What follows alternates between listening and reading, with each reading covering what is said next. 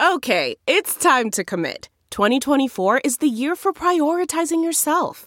Begin your new smile journey with Byte, and you could start seeing results in just two to three weeks. Just order your at home impression kit today for only $14.95 at Byte.com. Byte clear aligners are doctor directed and delivered to your door. Treatment costs thousands less than braces. Plus, they offer financing options, accept eligible insurance, and you can pay with your HSA FSA.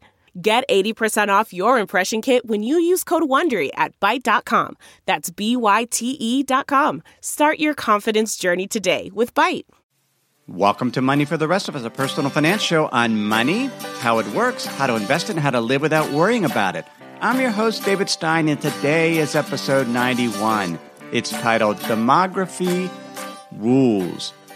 Today's episode topic was a suggestion by Kishan. Kishan, I think that's how you pronounce it, is a member of the Money for the Rest of Us Hub. And he sent me a link to an article by Bill Gross. Bill Gross is a bond manager that works for Janus Capital. He's been there maybe a couple years. He's about 71 years old. For many years, though, he was the chief investment officer, chief investment strategist at PIMCO, which is a very large bond manager, renowned bond manager, one of the first actively managed fixed income managers in the United States. We use them extensively at my old firm, and Bill would write a monthly investment outlook, which was really a must read in the industry because he was always very, very forward thinking and taught me that you could actually tell stories and give interesting analogies and example within investment writing. Investment writing did not need to be boring. Well, Kishan sent me this link and I, I read the article and and Bill kind of kind of worried, kind of grumpy. He's he's concerned. And we're going to talk a little bit about his concerns today. On the Money for the Rest of Us Hub, I do a weekly premium podcast called Plus Episodes. That's every Saturday, and I told Kishan that I would discuss this article in that episode. And as I began to read it, I realized that it was pretty, there were some heavy issues there that I wanted to address in the regular podcast. Hence, that's what we're talking about today and the concerns that Bill Gross has with demography, demographics, and why demographics matters in terms of economic growth, the return for the stock market, Social Security, and things along those lines. Before I get to that, though, I got an email from Jillian this week, and I wanted to clarify some things. She she mentioned she had read a comment on a recent podcast. I think I read a review from a listener that mentioned they appreciated all the documents or resources made available with money for the rest of us. And as Jillian was kind of looking for where the, those were at moneyfortherestofus.net, she couldn't couldn't find them. And because they're sort of dispersed within the notes, and that's where I wanted to clarify kind of the difference between well, where, where, is everything at? When you sign up for my free insider's guide, you can you can do that at moneyfortherestofus.net or you can text the word insider I N S I D E R to the number 44222. That's 44222. When you do that and you confirm your email, I send you a welcome email with links to all the free valuable content that I've mentioned in earlier episodes. Things such as the peer to peer lending bonus material where I compare or show you expected returns for doing peer to peer lending, like with Lending Club. I have a, le- a, link there for free auto lesson what would happen if Greece exited the Eurozone. There's a link to a spreadsheet, how to calculate your investment returns, and a video there. There's the Mind the Gap spreadsheet to also help you sort of with some retirement planning. And there's also a link to Am I Saving Enough to Retire Early spreadsheet where you can also work through that. All those resources are free, and you can access them by joining the Insider's Guide. So that's separate from the Hub. The Hub is premium content, it's paid content, includes the plus episodes, but it's really for those that want more specific guidance on asset allocation, on what's going on right now with investing in the economy. Because the Money for the Rest of Us podcast, it's an evergreen content. I try to, to capture bigger themes, timeless themes, because many people discover the show even now. Every week I get get emails from people that just found the show. And so they're going back and listening to episodes that I published 18 months ago. And so that needs to be more evergreen content. But there is free content available through moneyfortherestofus.net. You can get that by joining the Insider's Guide. Text the word insider to 44222 or go to moneyfortherestofus.net. So let's talk about Bill Gross, what he's worried about. And I'm going to start with an example. I live in a, a college town. And you go to the grocery store in this college town, and the first thing you notice is there are a lot of young people that live in our town. In fact, our county is the third youngest county in the United States. The median age, the middle age, half the people are younger than us, half the people are older. The median age is 22.6. If you contrast that where my sister lives, I have a sister that lives in New Jersey near Manchester Township. It has a median age of 65. It is one of the oldest populaces in the country. So when you drive through my town, what you see are a lot of inexpensive fast food restaurants because that's what these students can afford.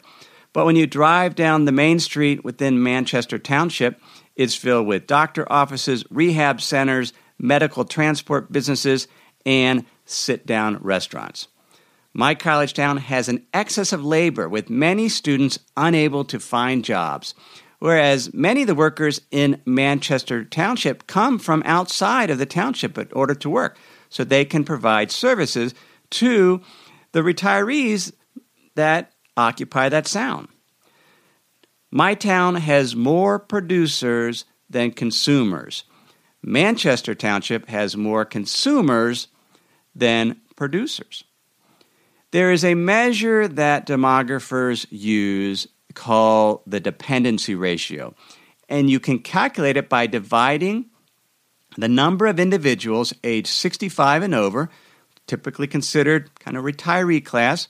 You divide them by those who are in a the traditional working age cohort, so age 15 to 64. So you're div- dividing essentially the re- number of retirees by those that are working, and that's called the dependency ratio and it's really the measure of retirees per worker. So the dependency ratio in Manchester Township would be very, very high because there's a lot of retirees per worker. Whereas in my town, that dependency ratio is very low. Let me give you a hypothetical.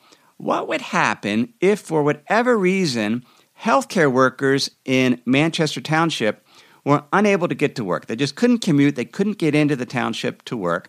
And the residents of Manchester Township couldn't actually leave the township in order to get their healthcare issues resolved. What would happen? Well, the dependency ratio of retirees to workers would skyrocket. Suddenly, you would have all these people that needed health care, but not as many people to provide it.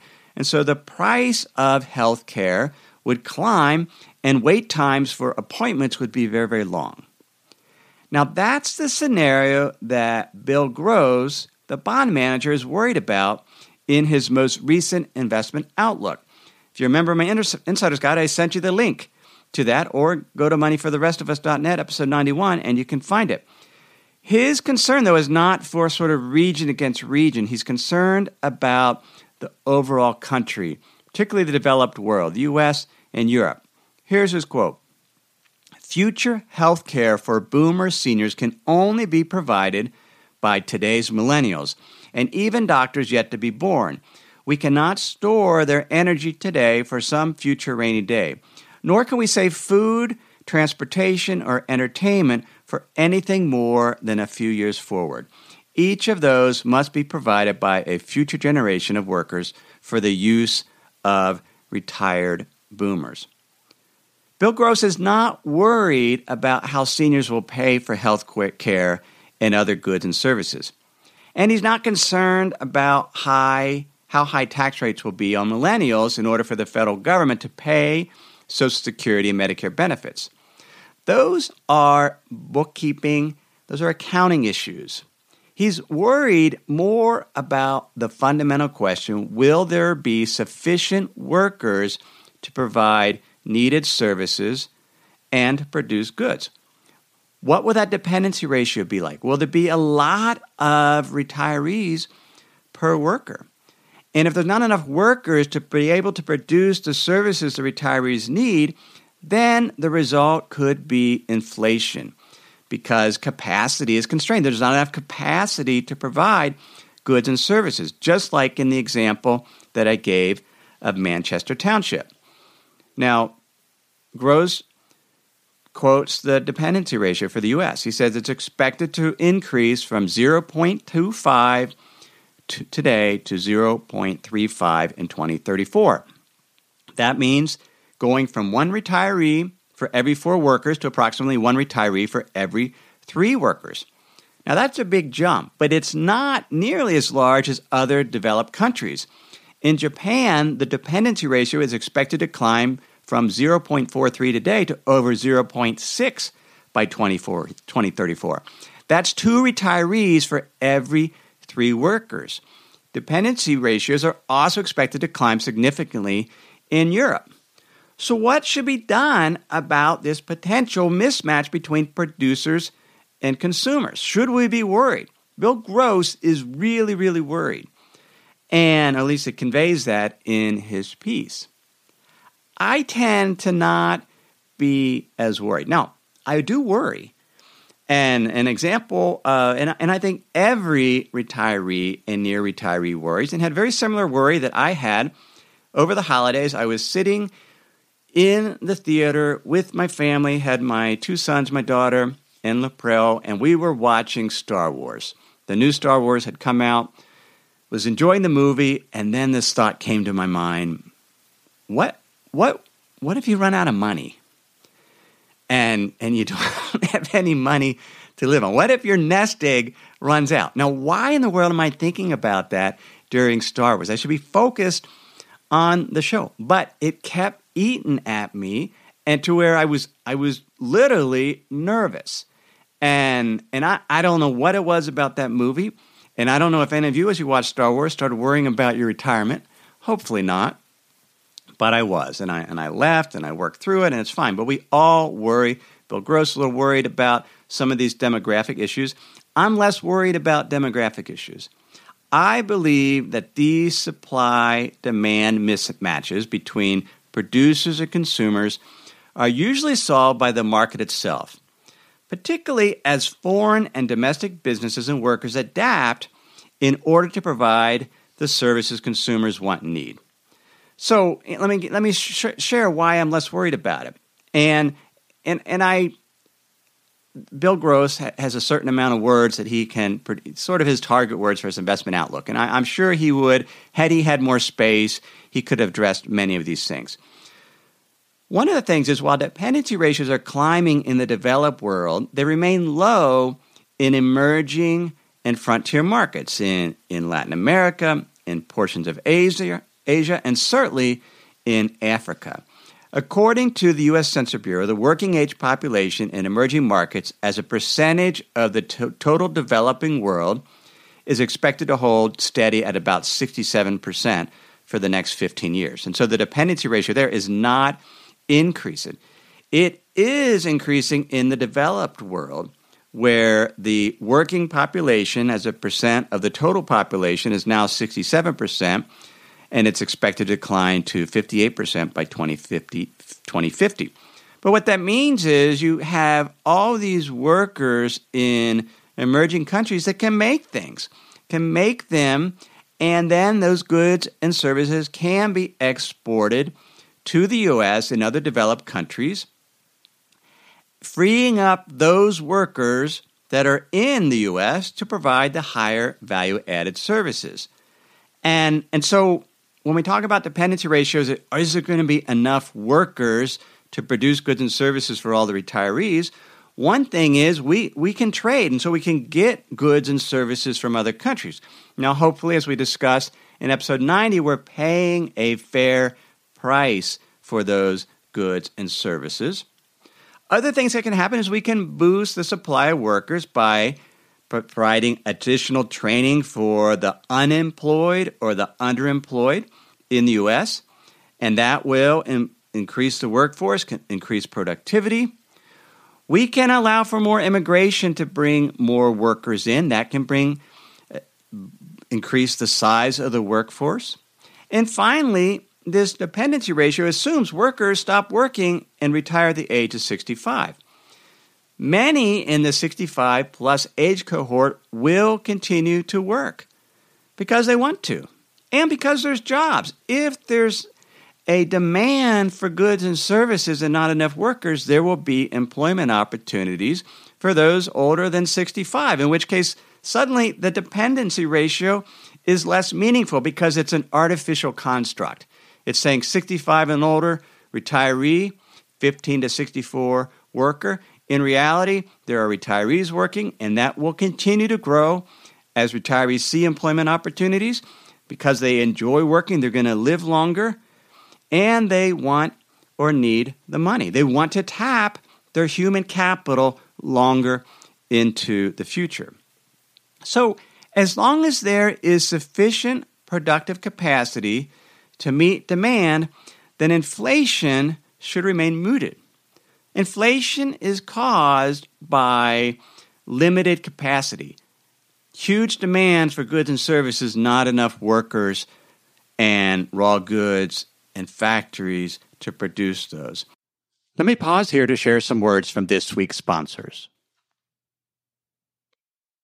We have a brand new sponsor to our show. It's Yahoo Finance. Yahoo's been around for decades. My first email outside of work was a Yahoo email address. But the financial side, I've used on occasion primarily to get data for dividend histories for particular funds or ETFs. But I was pleasantly surprised to get back on Yahoo Finance to see how it's evolved over the years. Now it's really a financial dashboard where you can get an understanding of what's going on with the markets. There are relevant articles from Bloomberg, Reuters, the Associated Press, and the Yahoo Finance team. You can look at the economic events calendar and see which data series are being released that day and what the consensus is. You can see the pulse of the markets at any time by going to Yahoo Finance. In addition, you could see all of your investments and retirement accounts in one place. With Yahoo Finance, you get a consolidated view of multiple accounts.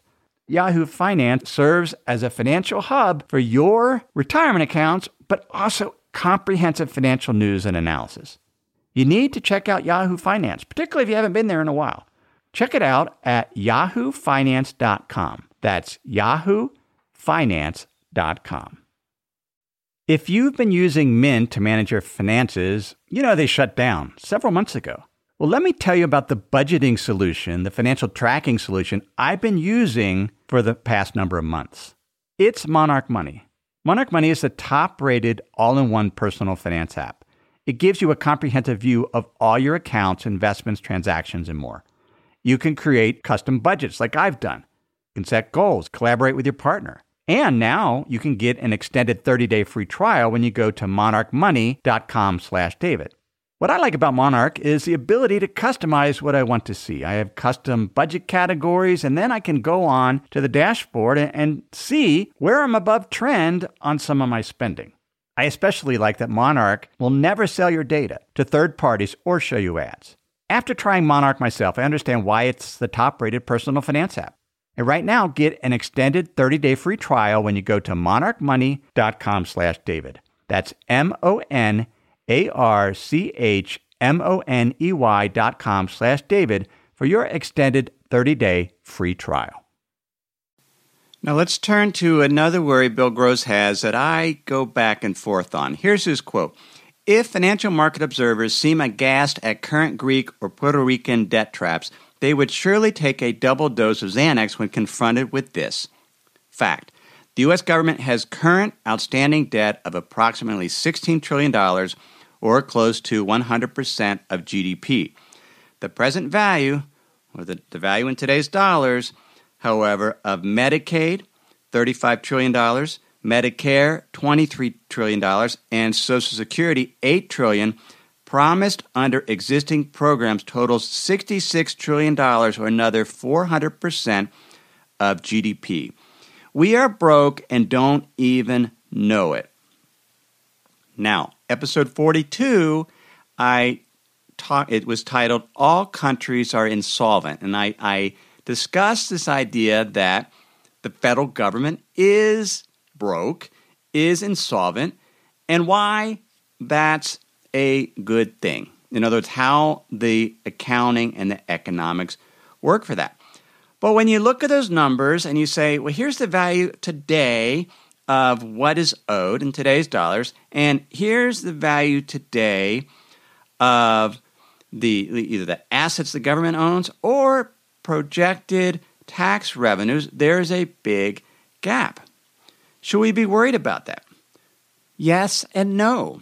Where will the federal government get the money to pay the Social Security, Medicaid, and Medicare benefits? It won't get the money from anywhere. The federal government, when it comes time to spend on Social Security benefits, they'll credit the bank accounts of seniors by effectively changing the digits on those accounts, just like it does today. When a check arrives, a senior, the Social Security, the balance in their bank account goes up. Money is infinite. It can be spent by changing digits. Now, there's the accounting and bookkeeping aspect of it. If the federal government runs a budget deficit, it will balance its accounting books by issuing treasury bonds, which are bought by households and businesses that want to earn interest by investing those excess funds. That, that's how the system works. You have the accounting aspect and you have the real resources aspect. The concern is as they if they spend so much, if a federal government spends so much money that there isn't the real resources, the capacity to produce the goods and services that are, are then spent with the money, too many retirees, not enough workers, then that's that's a real problem. That's a resource problem. The money itself, the digits, that's an accounting problem. That does not mean the federal government can spend anything it wants. It cannot be profligate. It cannot overpromise in terms of its benefits. That's when it gets into trouble. And it can't be, have so many regulations that it creates friction so that the market forces don't work, so that businesses can't effectively take advantage of opportunities. They can't hire who they want. They can't there's a balance. There is a balance. You have to have some regulation to prevent some of these negative externalities or costs that are not paid by businesses but pushed on to the innocent, like we talked about last week. But you can't have so much regulation that businesses can't function and they can't provide the needed services. Look at the case of Brazil. Right now, Brazil is suffering. Their federal debt was just downgraded to junk, non investment grade. The deficit as a percent, the budget deficit, federal budget deficit as a percent of GDP is expected to be 10% or was 10% in 2015. They're suffering stagflation. In other words, inflation is high. They have capacity constraints, yet growth is slowing. And part of that is friction. There's a lot of regulation in Brazil. A typical manufacturing firm spends 2,600 hours a year complying with the country's tax code, compared to the average of 356 in Latin America. You have workers, productive workers, retiring at the age of 50 and 55. Typical retiree for a woman in Brazil is 50, for men is 55. Public pensions com- consist of annual pension payments for public pension employees is 11.6% of GDP.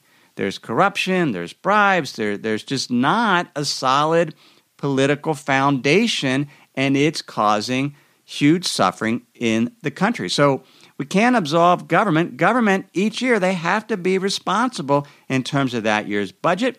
No, they don't have to run a balanced budget, but they can't be running, projecting a 10% budget deficit to GDP.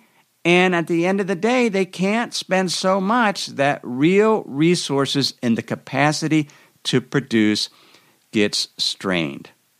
What are some of the investment implications of this demographic data? Well, I recently read a report by Ned Davis Research. It was produced by Alejandra Grindal and Patrick Ayers. It was titled, Where Are the World's Workers? Global, Demographic, and Labor Trends and What They Mean for the Economy and st- Inequities. Here are some of the principles that came out of that report. One, countries with working age population as a or a higher working age population as a percent of the total population. In other words, they have more workers as a percent of the overall population. They have tended to report the fastest economic growth in terms of output or GDP.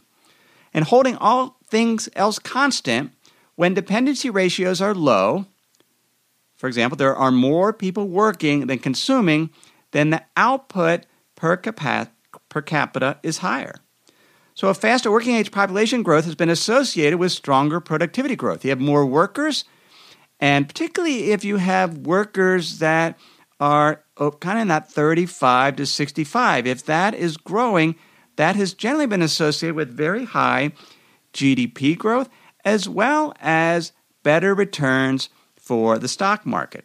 Examples of countries with a high working age or has a, has a large working population, particularly in that 35 to 55 bucket, where workers tend to be a little more productive because they've been doing it longer, are Singapore, Taiwan, China, and South Korea. Those that, that are on the low end of that don't have as many working age population as a percent of total would include Japan, France, Egypt, and Sweden. There is a, a ratio that they gave in in this study. It's called the MI ratio. It was the ratio of those 35 to 49 compared to those 20 to 34. So the mature workers to the young workers. And when they found is as that ratio increased, in other words, the, the, working population got older in their most productive phase, there was a very high correlation to the return of the stock market, particularly in the US. The, the correlation was 0.75. So as that ratio increased, the stock market increased.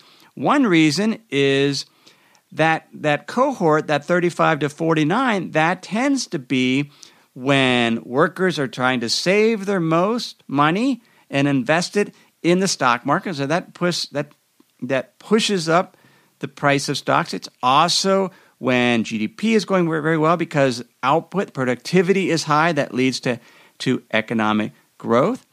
The areas of the world with the most favorable demographics in terms of worker population growing or at least holding steady and the percent of the overall workforce kind of in that 35 to 49 bucket tends to be developing market emerging markets emerging asia emerging latin america emerging middle east and they are expected to have higher returns for stocks going forward that's sort of the economic principles. On the Money for the Rest of Us Hub, I just updated. I do this on a quarterly basis. I looked out 10 years to, to anticipate what is what are reasonable expected returns for stocks. And this is one of the factors I consider. Generally speaking, emerging markets are expected over the next 10 years to have higher returns than developed markets. And a key aspect of this is their economy is expected to grow faster because they have more favorable demographics. They have a working population that is growing or at least holding steady compared to the developed world where that dependency ratio is increasing over the next 10, 20, or 30 years. Just to put some numbers around that, I'm estimating the nominal annualized return for global stocks over the next 10 years is 6.5% and that's there's a probable range of 5.2 to 8.4, and a worst case 10 year scenario of 3.5%. For emerging markets, 10 year expected annualized return is 9%, so higher than that, whereas the expected return for Japan is 5% because primarily the demographics are more negative for Japan than they are for emerging markets. The other thing that, that can factor in there is what is the current dividend yield and what is the current valuation. Emerging markets, on a valuation perspective, are more attractively valued than Japan and some of the other developed market. The US market is is overvalued when you look at valuation. So that's some of the, the type of information you can get on the money for the rest of us hub. You can I take those assumptions. There's some model portfolios you can use, or you can download a spreadsheet and with up to 24 asset classes, and you can model sort of how your investments are currently allocated to see what is the expected return over the next 10 years, what's the range of returns, and the potential worst case scenarios. You can get that or more information on that at moneyfortherestofus.hub.com. Everything I've shared with you in this episode has been for general information only or general education. I'm not provided investment advice simply general education on money, investing in the economy. Have a great week.